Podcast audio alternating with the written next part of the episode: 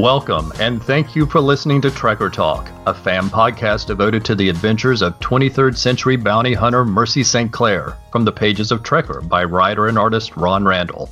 I'm Darren. And I'm Ruth, and we're here to talk about Kickstarter. As all of you know, Ron Randall has already had two successful Kickstarter campaigns so far, but thankfully the adventures of Mercy Saint Clair are not over yet. That's right, the next adventure is titled Battlefields, and the Kickstarter launches on May twenty-eighth, the day after Memorial Day here in the U S. And Ron Randall himself is here to talk about that upcoming Kickstarter campaign, as well as other topics. Thank you, guys. It's great to be back with you again. Well, we're very happy to have you. It's so exciting to uh, get a chance to talk with you anytime, but especially about more Trekker. So that's what we're going to talk about today. I hope you don't mind. Sounds great. So I've got to ask, now that you've had two successful Kickstarter campaigns, how do you feel about that?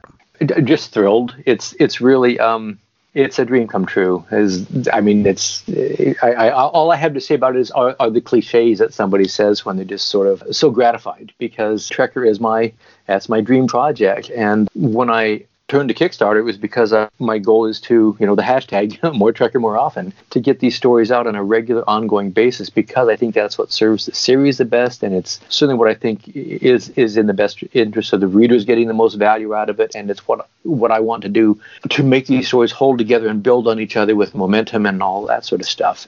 But I launched that first campaign. I had no idea what, what the level of support was going to be. And I've just been thrilled at, at the enthusiasm that people have shown and, and the amount of support it, it, it's gotten. It's just been incredibly gratifying. Well, I know that from our point of view, it's easy to see how much fans have been excited, because I know that for both of those campaigns, you, you hit the initial goal early on in the campaign. You were able to hit multiple stretch goals. That's fantastic. And I certainly hope that'll be the same case this time. And I'm confident it will be as a Trekker fan. And I'm like you. I know... I, I'm more than willing to be patient for good stories, and Trekker's always a good story, and I've been patiently waiting for Trekker, you know, in the past, but it's nice to to have Trekker coming out on a regular basis here, just, you know, every nine or ten months. We, you know, we might have a new book. That's fantastic. Well, thanks. Yeah, that's that's the goal. That's the that's the schedule, the target I would like to hit. Because I, you know, honestly, honestly, I know how much more Trekker I, I see happening. When I first began this series, I, I envisioned it as being one that would start with uh, with our young bounty hunter in one place, you know, in her life, and the long journey is to take her through ups and downs of, of an adventurous, explosive life, and that the stories would eventually take her to a different place in her life. And I want to get to a good place where a lot of the a lot of the elements that have been planted in the, the series and are being developed now get get to a good resolution. I'm not in a rush to get to the ending, but I don't want to meander either. I want to get there in a good pace that has, again, that has momentum and, and the sense of build build all the stories. So so that's the that's the goal. That's what that's what I'm here for. And that's fantastic. I have to compliment you, Ron, because I know, having been someone who's read Trekker from the beginning, it's really interesting to see. You know, I know there have to be lots of things that are spontaneous in the stories, but at the same time, I can see how you've planned out some things, because, you know, there are some things that get paid off many years later that, you know, I can see the beginnings of earlier in the series. And of course, now that it's coming out more regularly, Uh, it, the timeline might be compressed, but you still see things coming out in later stories that you can look back and see where it initiated earlier in the stories. And I love that. Well, well thanks. Yeah, that, that's that's exactly right. And and you're right. Sometimes I'm playing a longer long game than than is reasonable, because because there have been interruptions in, in my being able to get the books out for, for one reason and another. But yeah, I've always I've always intended to the, the story to have, in one adventure or one volume or whatever, certain things are introduced that aren't fully developed and brought to their, you know, resolution in that story. I I, I want there to be this interweaving sort of thread lines of characters and, and elements and plot, so that, you know, each book, of course, I wanted to have be a, a completely satisfying adventure. But but when you thread them all together, when you when you link them all together, that's when you see these these other stories interweaving and and something that's planted in this story a little ways down the road that's when it really sort of that's when it really blooms or, or blossoms and and takes sort of like center stage or becomes a major element in the story. I I find those kind of stories um you know fascinating to read myself, and you know I'm I'm just trying to I'm trying to tell a story that I think would be a good one. Well, let me say the early pages of Battlefields that you've shared on Trekker Comic dot com are really exciting, and Mercy is in a lot of jeopardy on those pages. What can you tell us about Battlefields without giving away any spoilers? Well, let's see. For, for long-time readers, I guess, or people who are familiar with the series, they'll know that Mercy has begun to uncover th- things in her past that, that are going to have a profound impact and are beginning to have a profound impact on her understanding of who she is as a person and and what her role uh, is meant to be in this this violent, complicated world she's a part of. So she's digging for answers to get to the, the heart of that stuff. And, and as she continues to do that, she's going to be delving deeper into the core of the conflict between the powerful forces that, that are shaping her world and vying for control of it. And not to put too fine a point on it, but her presence in that in that world is not particularly welcomed by some pretty powerful forces at play. So the deeper that she goes on this journey, the more deadly the journey will become, and that's where we that's where we are in Battlefields. We're we're we're at the place where the stakes and the body count will be rising higher than ever. As the title of Battlefields indicates, it's a war story basically. And again, for readers that are familiar with Trekker, they they probably understand or, or recognize that I, I I sort of shift between one science fiction science fiction sort of subgenre to another from tale to tale. Uh, Chapeltown was sort of a sci-fi western. The story before that, Rites of Passage, had, you know, uh, she becomes a bodyguard for a young woman. There's political intrigue. There's a space voyage and a crash landing. So that's much more of a sort of space opera sort of tale, I would say. And so Battlefields ha- has a somewhat of a di- different texture than the other stories, too. And again, it's all because as a storyteller, what's fun to do with your main character is to put them in a situation where they're off balance, where they're they're out of their element. And Mercy, of course, is a very accomplished fighter. She's used to violence. She can handle herself well. But to this point, her her her story has largely been about fighting, you know, you know, tracking down one bad guy or sometimes a you know a group. The, the big group uh, fights happening, gunplay, and all that sort of stuff. But this is different. This is there are armies here. There are armies that she is stuck in the middle between two fighting armies, and uh, that to me that, that was attractive to me as a storyteller, because it's uh, again it's a way to try to raise the stakes on somebody who is obviously really good at good at her job of jumping around and shooting things, but uh, putting her in a in a in a new environment that I think raises the stakes emotionally for the character and also gives myself and the readers a different a different path to travel on with Mercy for this story. Yeah, I just love it. it and I do I I do have, I'll say I do have. By the end of the story, I think there there will be a few jolts and surprises for the reader, uh, and I'm hoping that'll be a good um, a good emotional roller coaster for both Mercy and the reader to go on. Fabulous! I'm I'm so excited about it. So I, I know just the little bit you shared online so far, it's such a great teaser. So yeah, it's very exciting.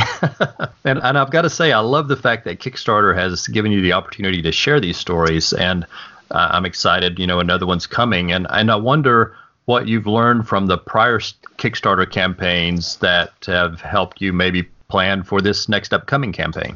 Well, I've I've learned so much, and, and yet at the same time, I sort of feel like there's still so much more to learn. Now, maybe that's one one of the things I've learned is that Kickstarter is it's a vast and sort of changing animal, so that you've got to be prepared to um, keep your eyes open and be prepared to try new things and see what you know and be responsive. Because a couple things I've learned is, as we talked about earlier, that there was A, a, a good size and very enthusiastic amount of support for, for Trekker. And again, to repeat myself, it's it's just that was incredibly thrilling and gratifying to see. And I, I I learned early on, I mean, I knew going in that I wanted to have a good, strong social media presence uh, and, and, and focus on sort of building the community of backers. Uh, I, I've taken to calling it the Trekker community um, because because that's one thing that I learned about about this process is is with Kickstarter, what it the way it feels to me is I am I'm part of a team, uh, the Trekker team. That is, myself and the backers of the campaign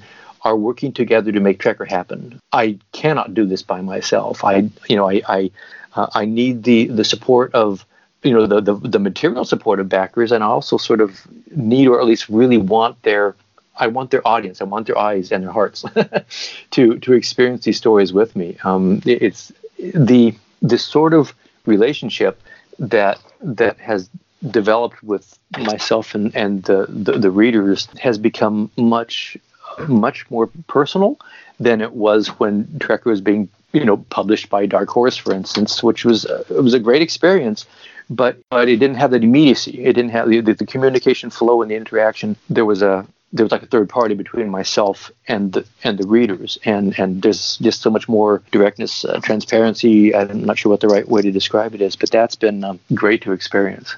Oh, that's, I'm glad to hear you say that, because I know I'm excited too. You know, whenever I, I don't ever get to spend as much time on Facebook or Twitter as I would like to, but what's always nice is whenever I'm on there and I see, you know, someone else like a John Baker or a Brian Mulvey, you know, chiming in and telling you what they thought of the latest page or the latest mm-hmm. story or a commission. And you're right. It's, it's a wonderful community. It just popped in my head. I, I was smiled at Ruth and I said, oh, I, I envision another hashtag T L C, Trekker loving community. That could work too. Yeah, absolutely. Uh, well, yeah, it, it's, it's, it's, it's just great. It, it's great. And I also discovered on the Kickstarter, and this really surprised me, how much I enjoy running the Kickstarter. Before I did it, I thought, oh, this is going to be me having to spend thirty days, you know, talking to people about my campaign. And, you know, basically the bottom line is you're asking for their support. You're asking for their money. And I did not get in this business to do any of that sort of stuff. But what I found out is that it's just me talking about Trekker and trying to share my enthusiasm for Trekker, which I can do pretty genuinely, as, as as your poor listeners are probably getting a pretty clear sense of right now. But so I've, I've, I've just really found out to my surprise how much I, I enjoy that sort of the dialogue with, with the with the uh, with the backers that I have throughout the campaign. Fantastic. That's great to hear. I like being on the team, and I am happy to hear that you're enjoying getting to communicate that with people. Yeah. Well, let me ask, I was thinking about your previous campaigns, and they had some special exclusives for early supporters, and I wonder mm-hmm. what you have planned for this campaign. Well, I'm going to take a slightly different approach in some ways. Uh, some some of the things are going to seem are going to be very familiar. I'm going to have a, a couple of small prints are going to be available. One that's going to go to every everybody who backs the campaign uh, at any physical reward level is going to get a, an exclusive little print that that a Kickstarter Kickstarter exclusive print. I'll have another one that will be available for backers that want to re, you know pledge at a slightly higher reward level than just the one that gets the book. And I've got I got a few other uh, rewards. Uh, I don't want to have to sort of like reinvent the wheel on each campaign, because it does take a fair amount of time to to prepare and build the campaigns and put them out there. But I think it's fun to have a couple of new rewards or stretch goals to shoot for. So I've thought a, a sort of a, a recruitment style poster as a, as a as a reward to to add to this campaign. Uh, since it is a war story, it seemed like that would fit the um, fit the bill pretty well. Uh, there's also the possibility for stretch goals of uh, possibly uh, stickers and uh, maybe. Uh, a dust jacket that could be like a wraparound um, extra cover for the book. Nice. That I would probably have no um, no copy on, no no trade dress, no titles, just a nice big image. So those would be stretch goals. What I, I may not do with this campaign is have an an early rewards level. I've heard some some people that do campaigns think that that can sort of stratify backers into those who are, you know, in the know and get in at the very beginning, and then the other backers who you know, who, who don't get that. So I'm not sure about that one yet. But as I say, that's the thing about Kickstarters. They're, there's, they're very complicated. There's so many facets to them. You have lots of questions to ask and answer before you before you hit that launch button. So that's, that's one of them.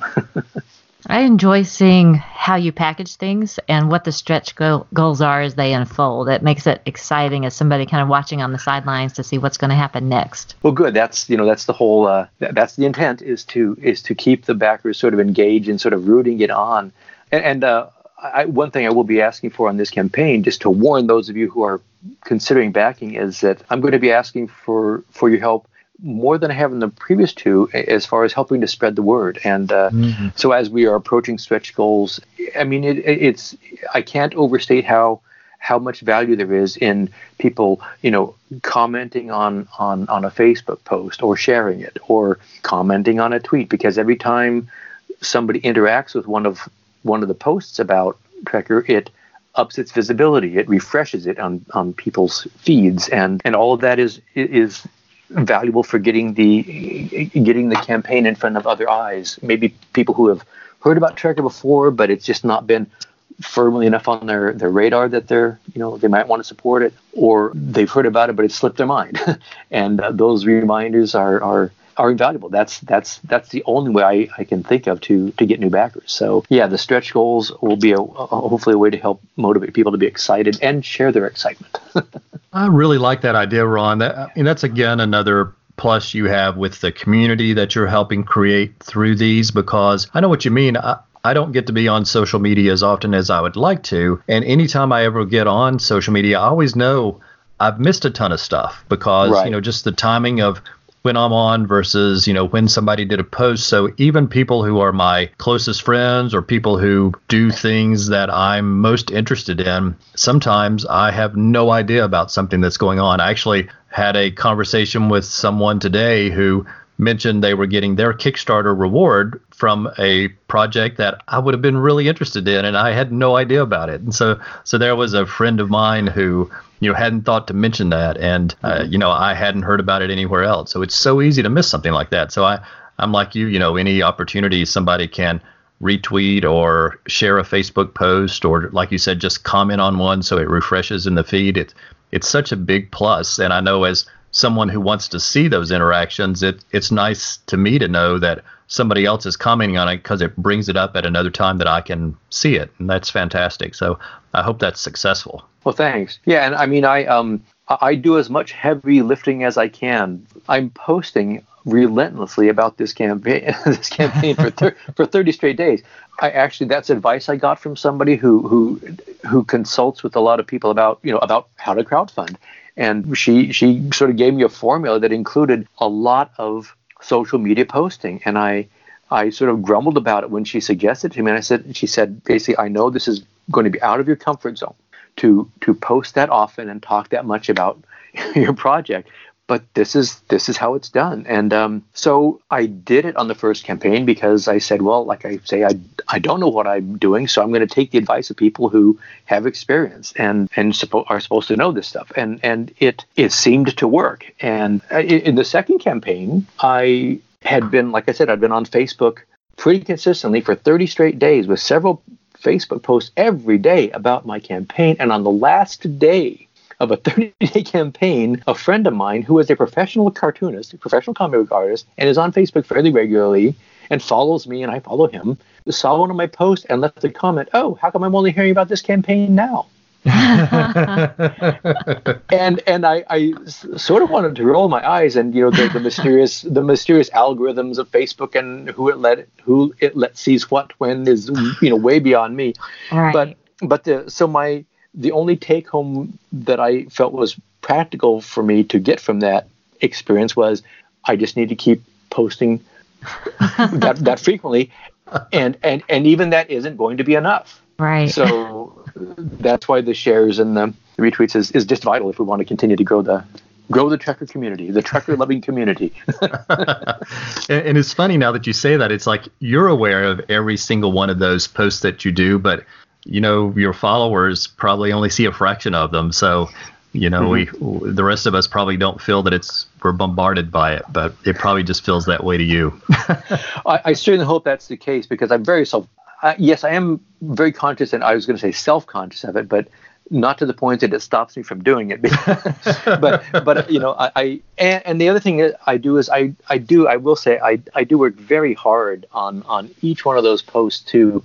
I'm never going through the motions and just cutting and pasting some some dry formula uh, phrase about, oh, my campaign is up and running. It's a cool book. I hope you all support it. I, I really try to choose an image that, that hasn't been seen before, you know, a panel from the story or something, and then try to have the, the, the copy around that image be something that relates to that image and calls attention to the campaign. So uh, so it's kind of exhausting, but I also find it a very sort of fun thing to sort of try to be playful with. So I, I'm I hope that my posts are entertaining enough that even if people do wind up seeing more of them over the course of a month than they might think they want to see, they will at least uh, they will at least uh, not be too annoyed by them. I try to have there be at least some some degree of for lack of a better phrase, entertainment value in my commercials. Yeah, good variety, and they're well done. Thanks, thanks. Well, s- stretching beyond social media a little bit, I happen to know that in the middle of this campaign, you're going to be at Heroes Con, and mm-hmm. I'm wondering if you have anything special planned on how you're going to attract new readers or new supporters while you're at a big event like that. Uh, well, I do have a, a good size print of the uh, of the cover from, from the new book, which, of course, you try to make the covers nice and eye-catching images, and that's, and I used a local printer that just did a gorgeous job, I think, of printing that. So I hope to catch some eyeballs with that, and I have I have some exclusive bookmarks. You've already seen like a, a prototype version of the bookmark that I had, but I'm now making up new bookmarks that feature the image from the cover on it that uh, I will be using and, and having to use as giveaways at the show that have information about the Kickstarter that will be up and running at the time, and, and a p- way people can link directly to the campaign and find out information about it and decide if they want to promote it there. So between that and just having a, as visible a Trekker present on my table display as I can, I'll I'll do that, and then I'm going to send off a lot of fireworks. No, I'm not. That. That'll be exciting.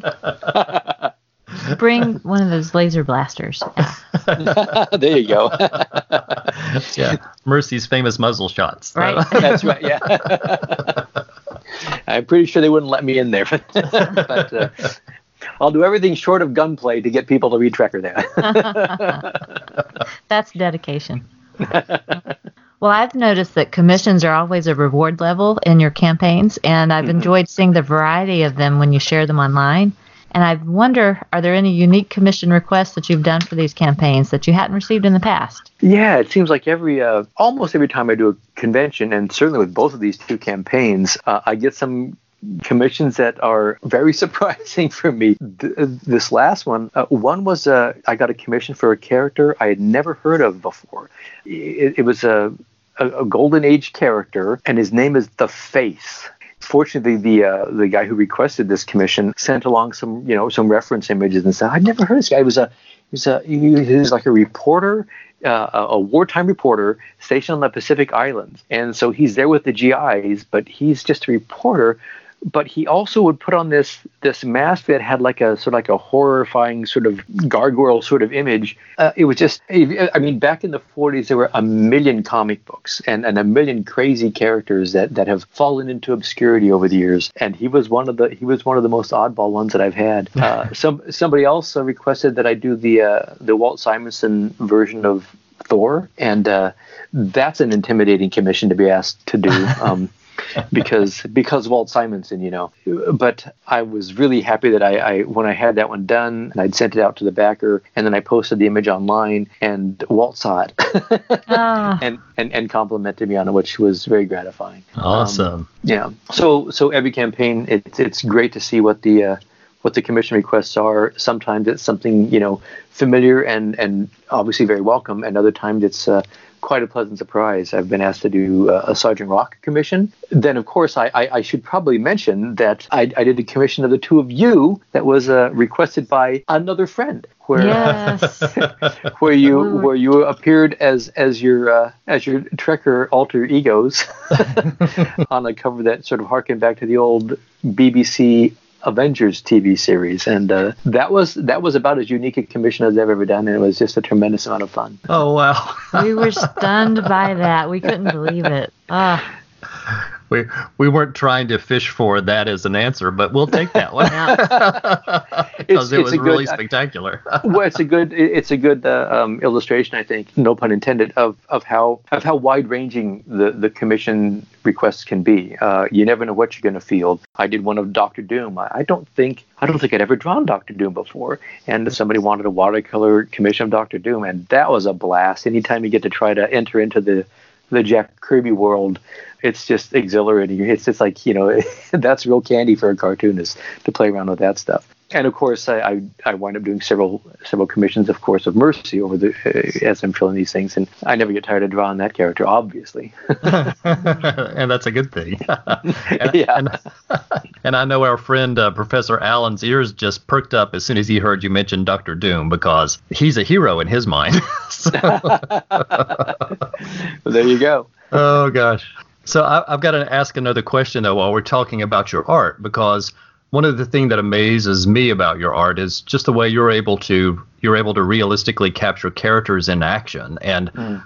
Battlefields is certainly providing a lot of opportunities for that. And I just wonder how you approach those types of action sequences. Well, I, I, I have the benefit of having read a lot of comic books that are pretty action-oriented when I was a kid. So some of those images and, and bodies in dynamic motion are sort of impacted deep within my my subconscious or whatever. And also I had the tremendous advantage of, of going to the Joe Kubert School and studying directly with Joe, who was such a master of, of that, of conveying figures in, in, in motion and, and extremes of action and, and drama.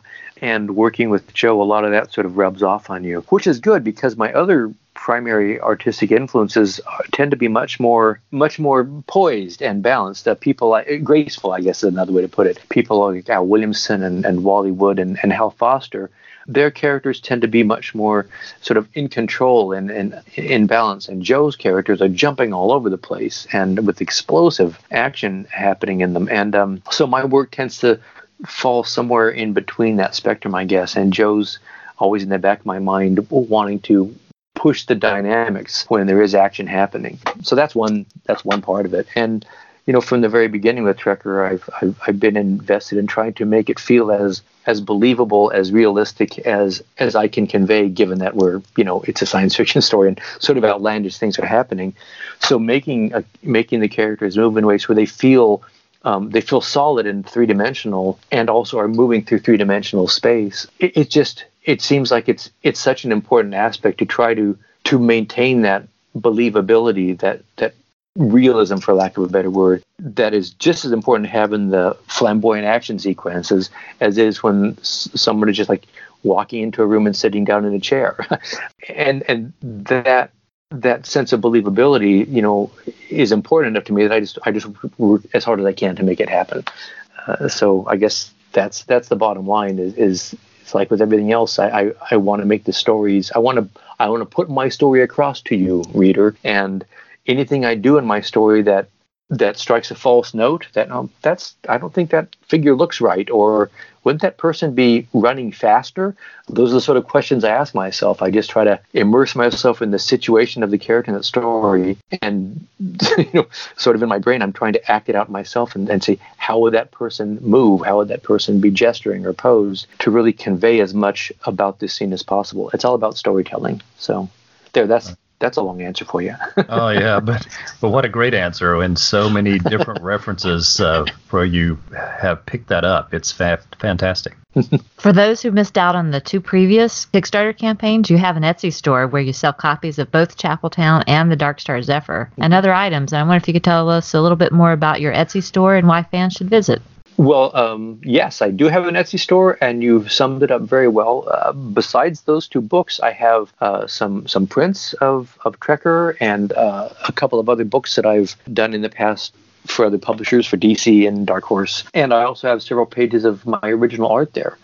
The the primary purpose of the Etsy store is if if I'm not able to cross paths with some some fan at, at one of the conventions that I do, this is the best way that they have to, to get a hold of, of things that I otherwise only get to to um, make available at convention appearances. Between that and, again, for, as you said, for people that don't find out about one of the Kickstarter, like Darren was just dis- describing a, a Kickstarter campaign he would love to have backed and didn't hear about it. And that happens. So since the Kickstarter Trekker books aren't available in bookstores, I want them available to readers who didn't find the first campaign or the second campaign now. So it's I, I want to have those available, and that's that's the primary. Re- those are the two primary reasons that I have the Etsy store there. It's a great way to f- for me to have some of my work available, and uh, I try to fulfill those orders very quickly. And you do. We've ordered. We know. So I know, in addition to your Etsy store, you also continue to post a new page of Trekker early every week on your Patreon site. Mm-hmm. And I know I love those posts because they include everything from the development of the art, from your thumbnails all the way through the finished page. And you also do a write-up about the process you go through for each page. And I just wonder what it's like for you to put those posts together each week. I find it really interesting to, to do them because sometimes as I'm deciding what to say about, you know, the, the the process of working on the pencils on this page or the thumbnails or whatever it is, I will sort of bring to my conscious mind, because I have to articulate it as I'm writing about it, what up to that point might have been, by this point, sort of just unconscious choices that I've made uh, about about how to d- design a page or how to block out a sequence of action, because I've been doing comics for quite a while now, and I have definitely I, I definitely have the experience sometimes when I'm when I'm doing something that I know that at this point I just immediately reject a certain number of possible, say, uh, panel layouts for a panel, because I've had past experience to know that that's a that's a dead end. That path isn't going to work out. So I don't do that. I just I just go on to making a choice that I know will work. And a lot of that sort of thinking happens pretty quickly without my even almost being consciously aware of it. Um, and that this comes down to all sorts of the little choices, the, the millions of choices you make when when I'm doing my thumbnails, when I'm doing the penciling, the inking, and the coloring. So it's it's it's sort of instructive for me in a way to go back and have to have to revisit and slow down my thinking and articulate some of the some of the steps that I've made along the way. Uh, and it's also fun to be able to occasionally um, comment on a page and what the significance of this page has within the context of the story that it's it's telling. I try to be very careful when I do that to to not give away spoilers. You and I, Darren, have discussed how how much we both like to avoid either giving or receiving spoilers. So uh, I try really hard on the Patreon pages to sort of let the patrons in on a lot of my creative process, but draw the line at not wanting to spill the beans for anything for them there. I find it fascinating to see how the pages are constructed and the thoughts that go into them. And I know if I were trying to become, you know, a comic book artist writer myself, I would look to these as instructional material, because there's just so much detail and depth and insights on those pages that I think they're valuable. Well, thanks. I, I really um, it, when I when I built it, the when I built the Patreon site and uh, was trying to figure out what content to post there, I knew I didn't have the the time available, because I'm spending so much of my time doing the comic book and running Kickstarters and everything else, that I couldn't offer a whole lot of like physical extra rewards. Some people have Patreon accounts, and they, for their backers, they send out postcards, or they, they're just pretty interactive on it. And but I figured one thing I can do is is just this, post these pages with hopefully some information that people will find interesting. And, and as you say, if, if, if someone's trying to learn more about the craft of uh, of becoming a, a, a comic maker, uh, hopefully some of the things that I say they might might help to give them a couple of things to focus on and take some steps forward in their own pursuits.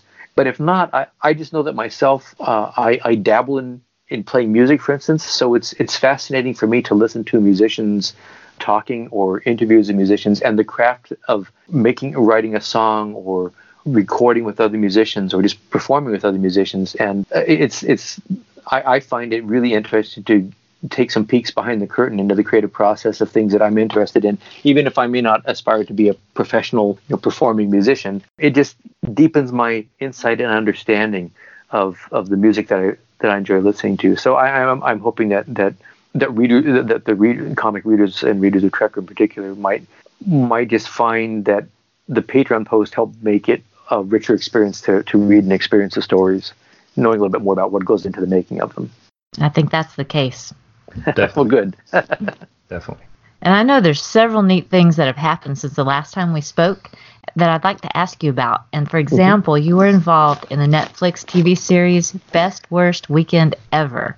And I'd like you to tell us how you got involved. And for those who haven't seen it, tell us what you did for the show and what it was like working on it. Okay, sure. That job came to me. Be- so normally when you're when there are art needs for a, a, a series like that, there are there is a A, a guild of artists down there in Hollywood that, that are usually called upon to, to do that sort of work for, for most of the shows, for uh, production work and set design stuff, I guess. In this case, they were specifically doing a, doing a story that was going to be really centered around a fictional comic book from a fictional comic book creator and company. And they wanted to have a certain look and style and presentation. And I, what I was told is that the the available artists down there didn't have the particular skill set they were looking for. So they initially reached out to Dark Horse as a source of comic book artists, you know, connections. And eventually Dark Horse got a hold of me, thinking that my my art style and approach might be something that could fit with this project. I'd done some other work through the Dark Horse marketing departments for, for like a, a, a couple of other promotional posters for different companies here. So they, they sort of knew I could, could field this kind of job occasionally. So I, I was working through, the connection was made through Dark Horse, but eventually I wound up working directly with the Netflix people who were producing this show.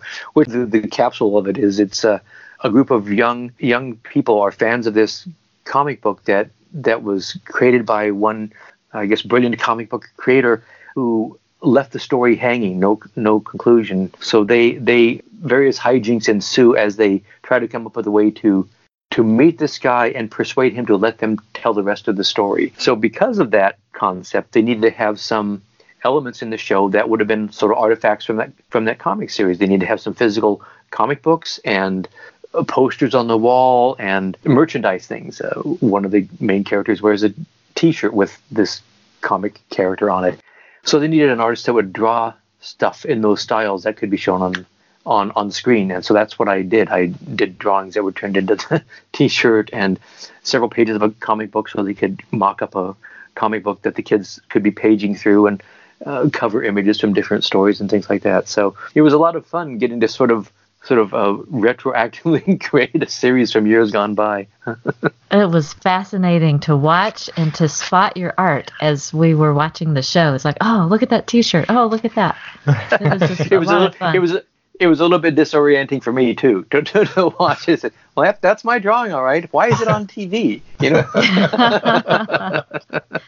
And we would freeze frame sometimes to uh, take a closer look, and there was one thing I noticed when they were showing one of the comic books, that they had your name listed as editor-in-chief, and I just love that.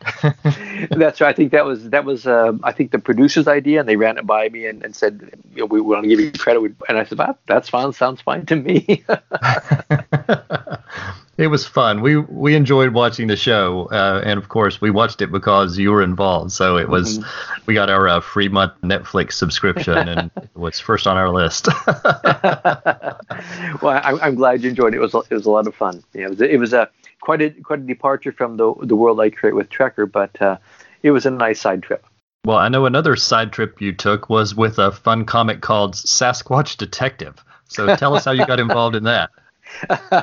Yes, that was another one that, that came to me uh, out out of out of the blue, out of left field. That may be a bad way to put it. I was approached by an editor, Marie Javins, at D C Comics. I'd worked with Marie a few times in the past on uh, a couple of Catwoman stories a few years ago, and she was also the editor on the um, the Future Quest book that D C put out. That I got to. to climb on and be part of that really fun revisiting of Johnny Quest and Space Ghost and the Hercules, all those Hanna-Barbera characters. So that was really fun. And then she got a hold of me with an invitation to, to, to, to work on this Sasquatch Detective comic, which I hadn't done anything quite like this before. Uh, she, it's a character that had already been created. It had appeared in some backup stories in their uh, Snagglepuss comic book. So it was already, you know, sort of locked in as a property. And uh, they wanted somebody to draw a, a lead feature in what was going to be a collection where they were going to collect all the those, those earlier short stories and put out a, a standalone volume of the Sasquatch Detective. And I looked at the designs for this character, which are very sort of very cartoony. It's, it's, a, it's she's a young Sasquatch who becomes a member of the Los Angeles police force. And I responded back to Marie and I and I said, "This looks very fun. It's not exactly in my wheelhouse, you know. I mean, it's not exactly what I." What I do, she, oh, I think you could do a great job on this. She said so.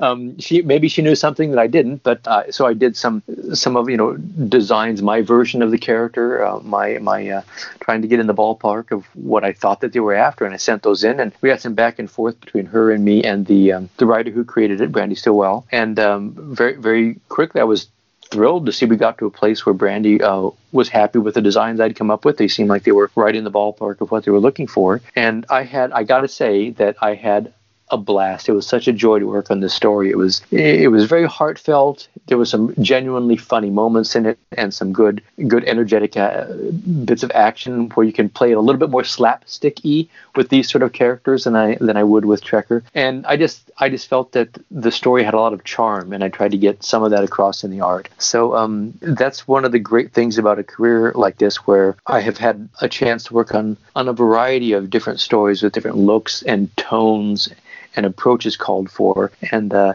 it keeps things interesting. And I'm I'm often pleasantly surprised to discover another avenue to explore that's a lot of fun. And Sasquatch Detective was definitely one of those.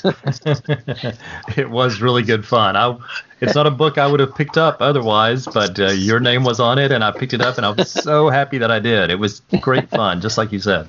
No, thanks. Uh, I think the thing that, uh, going going back to my time at the Joe Kubert School, I think the thing that serves me the best, maybe, of all the things that, that Joe and, and the other instructors at the school uh, were trying to, you know, drill into our heads was was a passion for for storytelling, for, for, for making a story work on the comic page. Because, you know, no matter what kind of story I've, whether I've done a war story or, a, you know, a Swamp Thing story or superheroes or Trekker or Sasquatch Detective, the, the the job is to take a script and make that story come alive on a comics page. And that job is never anything short of fascinating and completely involving. So I, I, I've, uh, I feel really fortunate I've that that value, that, that sort of goal, that ultimate goal uh, was sort of communicated to me so early on. It's kept every job fun. Excellent. Valuable lesson.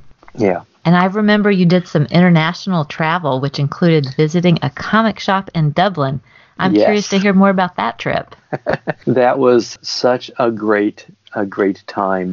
I owe it to my to my son, who found really affordable prices for for my wife Lynn and I to travel over to to Ireland. I've always I've always wanted to go to Ireland. I'm, I've always been fascinated by so much about about Ireland and Irish culture, and and he he knew that, and so when he when he saw a deal come up, he he gave me the heads up about it. So thank you, Eric.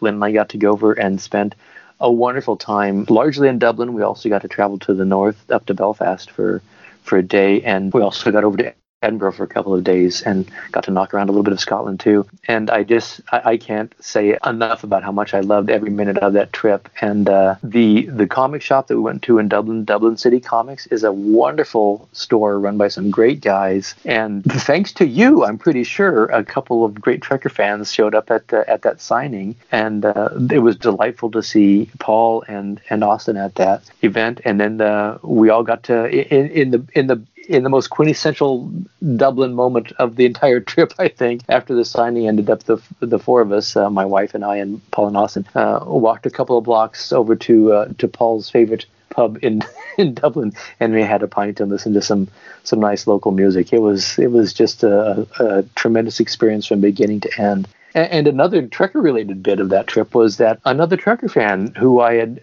made contact with through the, the Kickstarter, again, another illustration of this Trekker community we were just talking about, lives up in Belfast. And uh, I had mentioned, I saw that, and I happened to mention him through the Kickstarter. My wife and I are going to be lucky enough to get over to, to your country uh, in, a, in a few months' time. And I was initially asking him for, you know, suggestions for what we should see and do when we're over there. And he wound up offering, he said, if you can get up to, to the north here, up to Belfast, I can take you out to the Giant's Causeway, which you, Darren and Ruth, had, had already recommended that Lynn and I go to visit. And uh, thanks to a great Trekker fan, Bernard, he, he picked us up and was our host for a day up in Belfast and drove us around to see some of the gorgeous Northern Irish uh, scenery and the shoreline up there. And so it was a, it was a great Trekker-enriched trip to Ireland. Love hearing about that. Yeah, it was great seeing all the photos online too. Yes, that's one of the wonders of living in this in, in the current day and age, isn't it? Where we can we can share those those those journeys, those adventures with with our friends online. Yeah, it is it is wonderful, and it was wonderful seeing all those photos. Well, I, I know before we wrap up, we need to turn our attention though back to Trekker, so that you can remind everyone about the upcoming Kickstarter and the details and when and where they can be looking. All right. Well, thank you for that. Yes. So the I, I made it the most the most straightforward U R L address that I could come up with. So if you if you want to check out the Kickstarter, it's Trekker Kickstarter dot com. And um, the campaign runs from May twenty-eighth to June twenty-seventh. I, I've tried to build as fun and exciting a campaign as possible to to mirror the book that is as fun and exciting as I can make the book. And uh, I, I do want to encourage people, if you are interested, to please, if you can, check it out. and consider backing it on the first day or two. That's another thing that I've learned about Kickstarters is that the early support is really, really important for increasing the chances of the campaign's overall success. When when, when a campaign starts strong, Kickstarter itself does more to promote the, the campaign and raise its visibility, which also increases its chances of success. And when people see other people backing a campaign, they're more likely to back it themselves. That's just human nature. So I hope you'll check it out and hopefully find something there that inspires you to want to get on board. That'll we'll be, be easy for us. Yeah, we'll be there. No doubt. I'm I'm happy to hear that. Well, I want to thank you so much for taking time to speak with us. And I wonder, is there just anything else you'd like to say to your fans before you go? Gee, other than once again to, to let every everyone who, who follows Trekker know how deeply I appreciate the fact that, that they have given their support to me and my, my project. I, I created Trekker many years ago just wanting to tell a story that I really wanted to, to create. And uh, every time I... I make a connection with a new reader, it's it's just incredibly gratifying, and it just makes me that much more inspired to to keep telling these stories and, and expanding the richness of this world and the, the depths of the characters as much as I possibly can. It's it's it's the thrill of a lifetime to be able to do a project like this and have it make connections with readers. So thank you all for finding and supporting Trekker. Oh, that's a perfect way to end it. And thank you, Ron, for joining us here and chatting with us. We always appreciate your time, and have a wonderful day. Thanks very much. You guys are great. I love your show and look forward to speaking with you and seeing you again as soon as possible. Sounds good. Bye-bye. Bye-bye.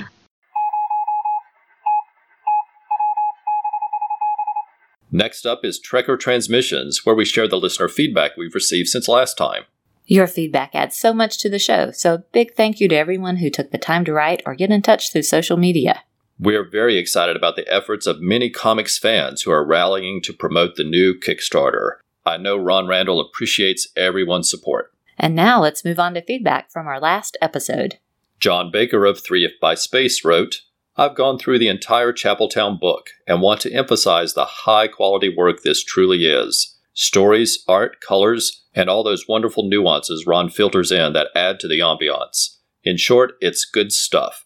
A lot of fun surprises. The cover is outstanding, and the color inside and contrast artistry are splendid. It's quite a work.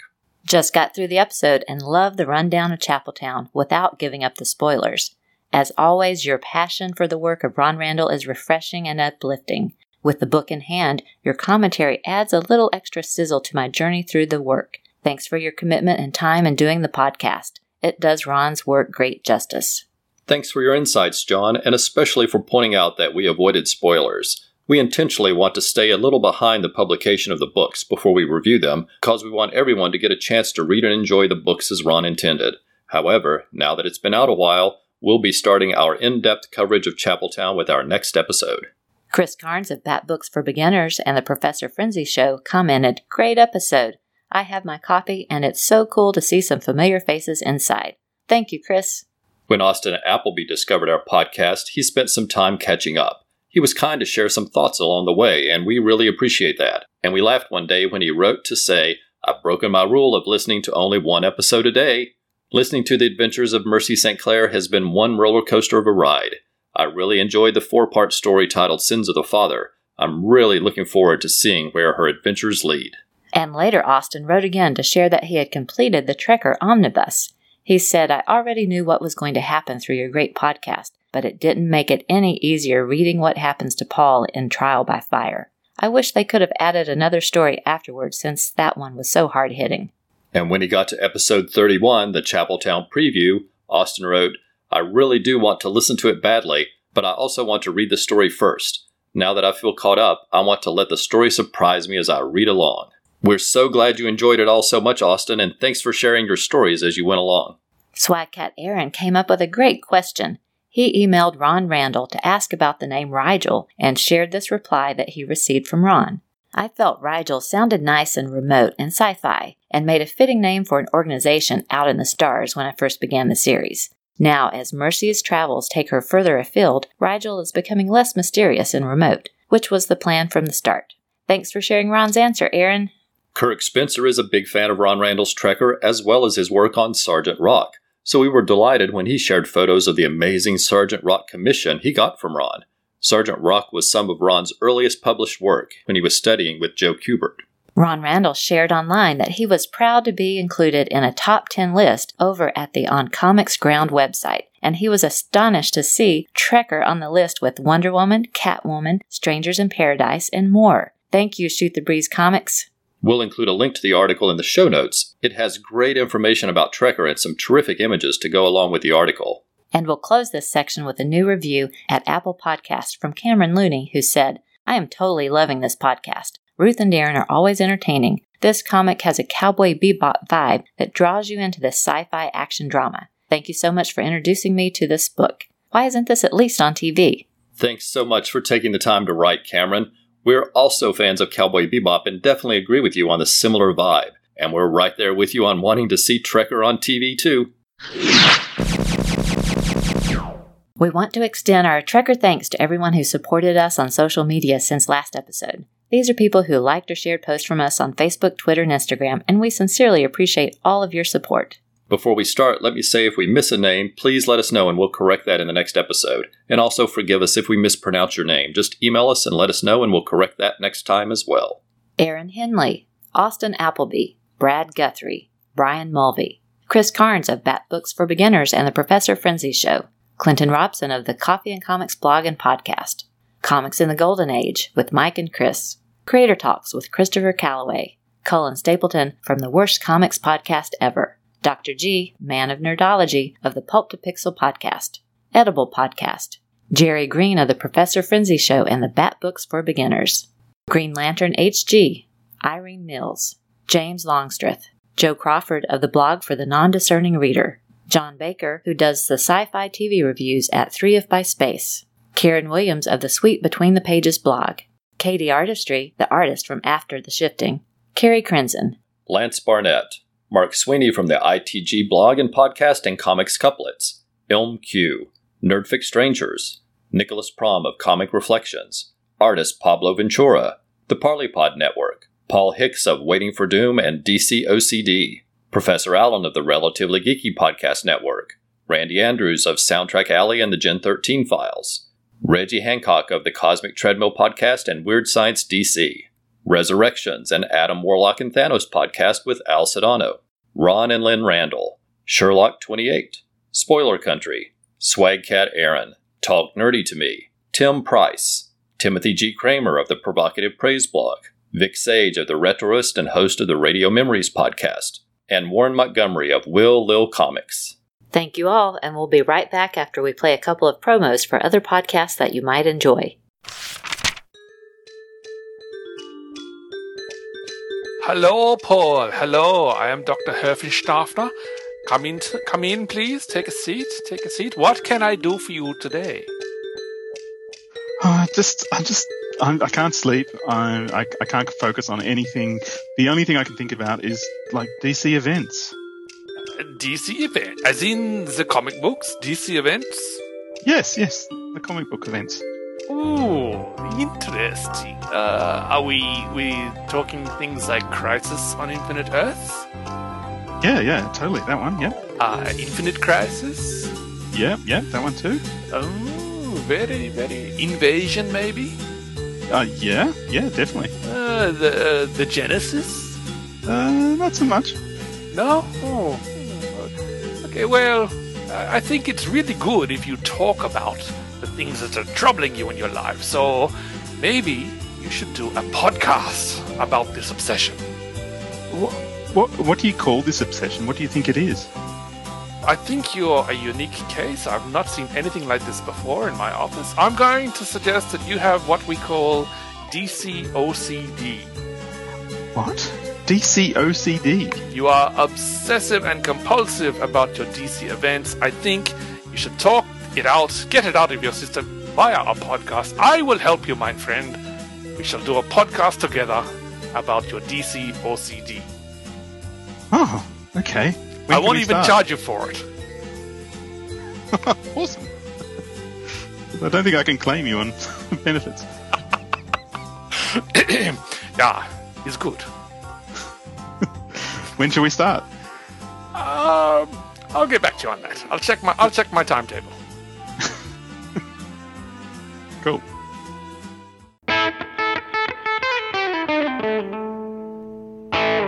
Hello, I'm Jerry. And I'm Chris. We are the hosts of the podcast Bat Books for Beginners. We both love Batman comics. And we like other comics, too. Comics that don't get the attention that the Caped Crusader gets. We want to bring attention to our favorite indie and small publisher comics. Some of it will be weird.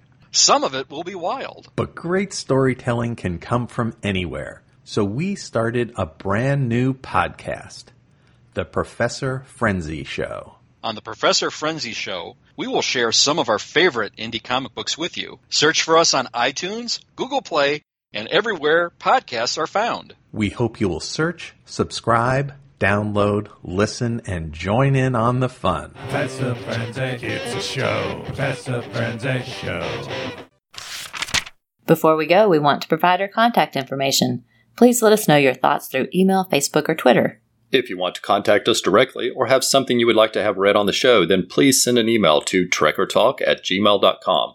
You can find us on Facebook, Twitter, and Instagram using the name Trekker Talk, and you can visit our website for links to all of our social media pages. And that web address is trekker talk dot com.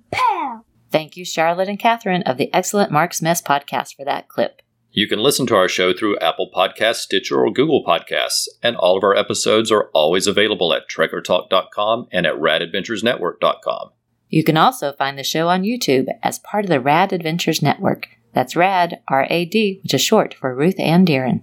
On the Rad Adventures YouTube channel, you'll find all of the episodes of all of our podcasts, including Trekker Talk, as well as Xenozoic Xenophiles about the Cadillacs and Dinosaurs series Xenozoic Tales by Mark Schultz, and Warlord Worlds about the comic creations of Mike Grell, including The Warlord, John Sable, and Green Arrow. If you like the show, please consider leaving a review on Apple Podcasts, Stitcher, or Google Podcasts. Every review helps the podcast be more likely to show up in search results. And on YouTube, we hope you'll subscribe to the channel and give us some likes on the videos. Remember, at trekker comic dot com, you'll find a new page of material every Monday, as well as links to all of the ways you can find Ron Randall. Thank you so much for listening. We hope you'll come back next time for another new episode of Trekker Talk.